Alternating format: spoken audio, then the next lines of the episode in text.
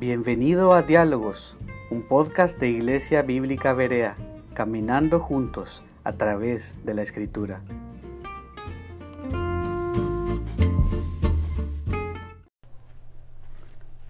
Buen día, bienvenidos a un nuevo episodio de Diálogos, el podcast de Iglesia Bíblica Berea. Y en el episodio de hoy queremos entrevistar a un hermano que lo conocieron hace unas semanas, hace unos episodios, Osvaldo Fuentes, y queremos Osvaldo, aparte de darte la bienvenida, queremos que nos cuentes lo que el Señor ha hecho en tu vida. ¿Qué hizo el Señor de manera sobrenatural en la vida de Osvaldo para cambiar su corazón de piedra en uno de carne?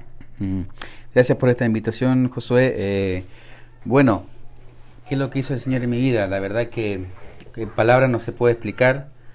Eh, lo que el Señor ha hecho, sí tengo un, sentimiento de ver que esta vida no es suficiente para dar las gracias al Señor. Me van a faltar días, años, para poder agradecer lo que el Señor ha hecho en mi vida. Bueno, te comparto y les comparto a los que nos están escuchando. Em, mi familia es católica, toda. Desde Chile nací en Santiago de Chile. Em, mi madre conoció al Señor cuando yo era bastante chico. Creo que te habrá tenido, habría tenido unos 8 o 10 años. Mi padre cuando éramos muy pequeños no, no, nos dejó, entonces me crié con, mi madre y con mi hermano que era mayor que yo, alrededor de cinco años. Entonces, bueno, mi madre nos llevaba a la iglesia cristiana, conocí, conocí de la escritura, conocía de las predicaciones, me desenvolvía ahí en el mundo eh, cristiano, pero no, no era creyente. Solamente acompañaba a mi mamá y me gustaba lo que, lo que, donde iba todo, pero pero no, no, no, nunca hubo un cambio en mí. A la edad de 18 años, mi hermano mayor, se llamaba Patricio, tuvo un accidente de tránsito y él murió. Falleció, yo tenía alrededor de 14, 13, 14 años.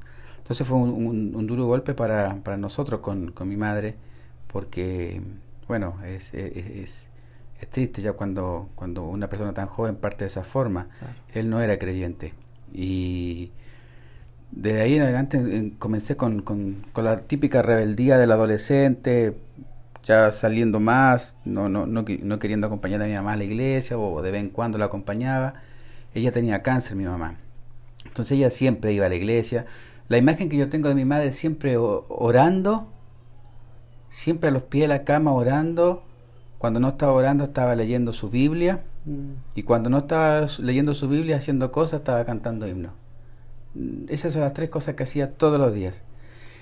Ella tenía 14 hermanos. De los 14 hermanos hasta el día de hoy, eh, ninguno es del Señor. Ella les predicaba, me acuerdo, y se le burlaban, no, le hacían caso, se reían de ella. que Entonces, hasta yo, yo también, muchas veces me burlaba de mi madre porque, como tan fanática, le decía, como, como porque obviamente uno no entiende que está muerto espiritualmente. Y bueno, me fui, me fui a vivir a, otros países, después tuve un tiempo viviendo en España, en Inglaterra, por otro lado, y viviendo una vida de desenfreno, una vida de pecado. Pero siempre me acuerdo que siempre, eh, nunca disfrutaba lo que hacía, era una angustia que tenía y, terminaba con depresión, yo era una persona muy depresiva. Recuerdo que, que por cualquier cosa lloraba y caía en una depresión profunda.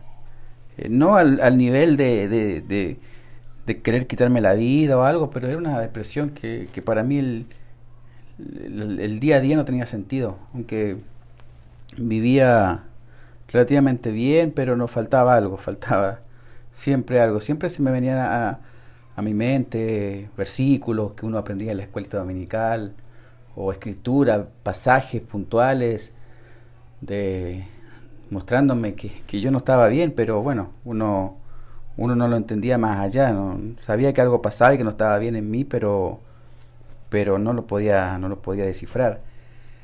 Al tiempo después, eh, mi madre se enferma muy, muy, muy fuerte de, su cáncer y recuerdo ir al, al hospital donde estaba, ella estaba con un respirador artificial, ya estaban todos los hermanos de ella y yo entro al cuarto, estábamos los dos solos, ya tenía su Biblia en un veladorcito. Yo tomo la Biblia, le leo un salmo, luego la abrazo, me acuerdo, y, le dije, vamos a salir de esto, viejita, le dije, y le vamos a ir a predicar a, todos tus hermanos de, que el mm. Señor salva y el Señor sana. Y en ese momento ella fallece en mis brazos, muere. Wow. Ella tenía 54 años, era joven. Entonces, bueno, fue, fue como el- el- la situación que el Señor usó para, para ya poder literalmente estar en el polvo. Yo no, Ujú. ten- no tenía una salida, ya era, ya era una, una angustia extrema. Me acuerdo que me desmayaba de angustia. Mm. Ahí la vida no, no tenía un, un sentido para nada, estaba solo. Y fue en ese momento que el Señor llegó a mi vida, usó situaciones y, y me comencé a congregar a una iglesia cristiana en Santiago. Y, me gustaba ahí porque lo que escuchaba era familiar. Y al los seis, siete meses de, haber, de, de ir, un día le dije al pastor, un día en la mañana llego y le dije al pastor, pastor, quiero hablar con usted al fin de la reunión. No, ni sé por qué le dije eso pero ya el Señor venía mostrando constantemente, venía mostrando mi pecado. Recuerdo que antes que le dijera al pastor eso, un par de meses tal vez antes, yo venía orando constantemente.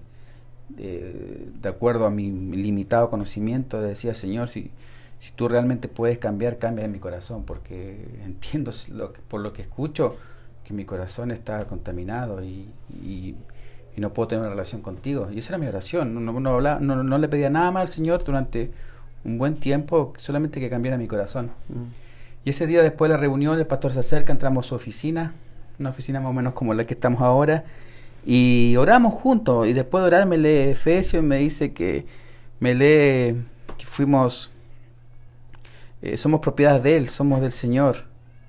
Está en Efesios, ¿cierto? Sí, te quería ver. Y yo no podía creer. Y me decía, somos suyo. Y, fue un... No es algo místico, pero fue un, un- un- un entender mi condición y que el Señor me había salvado en ese momento. Wow. Y, y me acuerdo que estaba tan contento que cuando después me iba, yo me iba como saltando de alegría porque decía, soy del Señor. Y el pastor dijo algo tan lindo que dice, y hoy, y al ser sellado con, de- de- con su Espíritu Santo, nunca te escapará de su mano, nunca, te, nunca Él te soltará, eres de su propiedad. ¡Wow!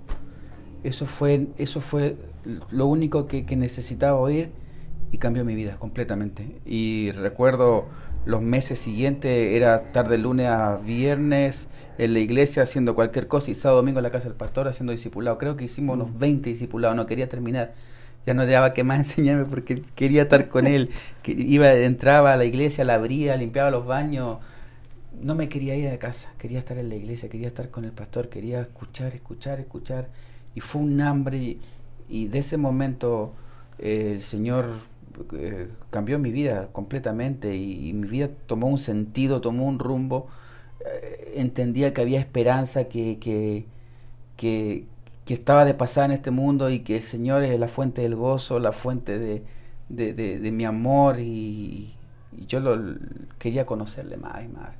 Entonces, el 2010 me fui, estuve un tiempo en la iglesia asistiendo, tenía un buen trabajo en Chile y, y eh, estaba bien, asistí un, par de años y el 2010 me acuerdo a finales me fui a Argentina porque quería seguir conociendo, le decía yo, yo necesito pasar mi vida para, eh, con el Señor, yo no quiero seguir trabajando secularmente y viniendo los domingos, yo quiero, quiero, quiero otra cosa.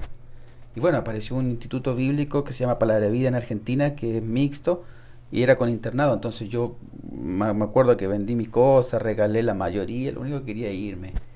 Y llegué ahí y fue, fue un lindo tiempo porque el Señor trabajó en mi vida en, en lo, en lo- en lo íntimo.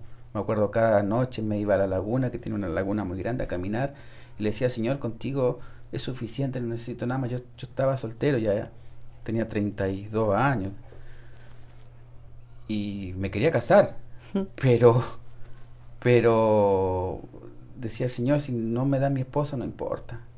Y, y era algo real en mí, porque eso, eso lo producía el Señor. Decía, contigo basta, contigo basta, Señor, porque te tengo a ti y, y tengo todo. Y era una conversación cada noche con él en la laguna y no me quería acostar, quería estar con el Señor.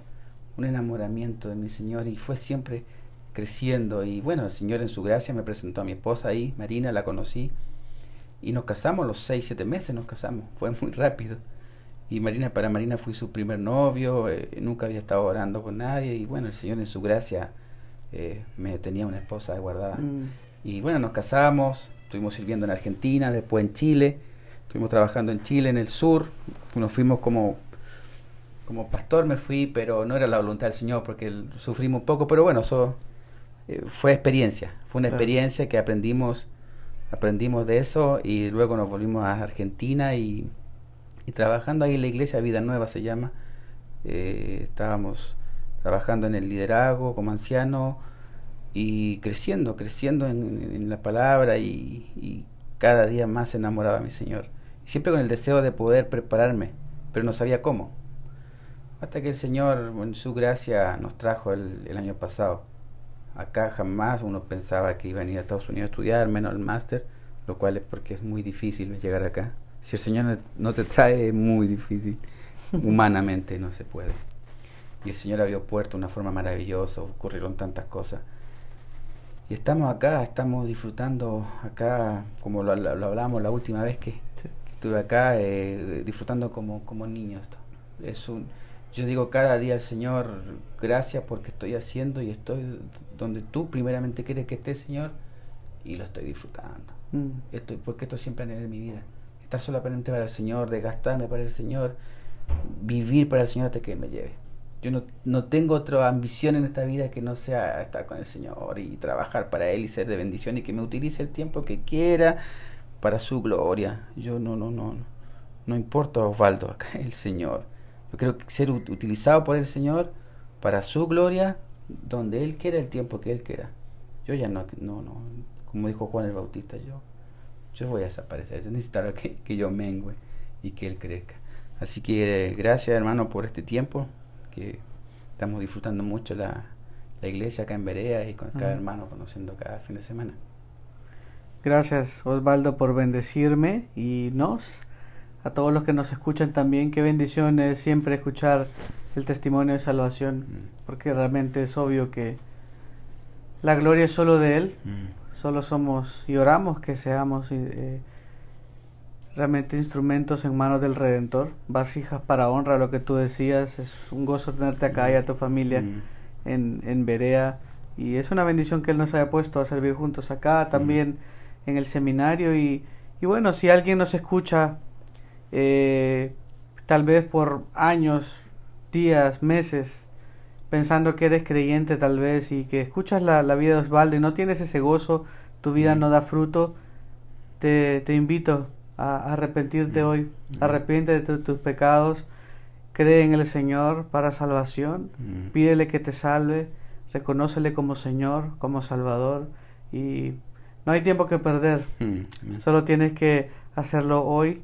la salvación es del Señor, pero también es responsabilidad de nosotros creer, arrepentirnos. Así que anímate, no esperes más. No esperes hasta que sea demasiado tarde. Hoy es el día de salvación eh, ven al Señor, escucha su voz y síguele.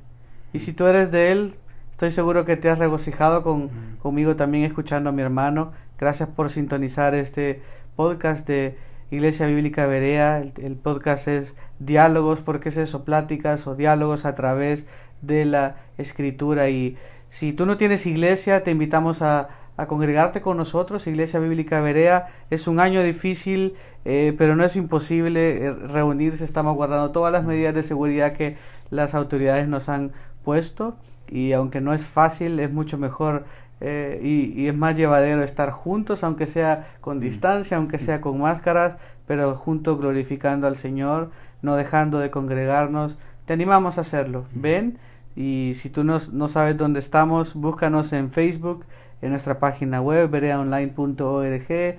En la página de Facebook nos puedes encontrar como Iglesia Bíblica Berea. Será un placer que nos puedas acompañar. De verdad, oramos que el Señor use este podcast, use los sermones, todas las herramientas que están disponibles para tu edificación. Hasta la próxima.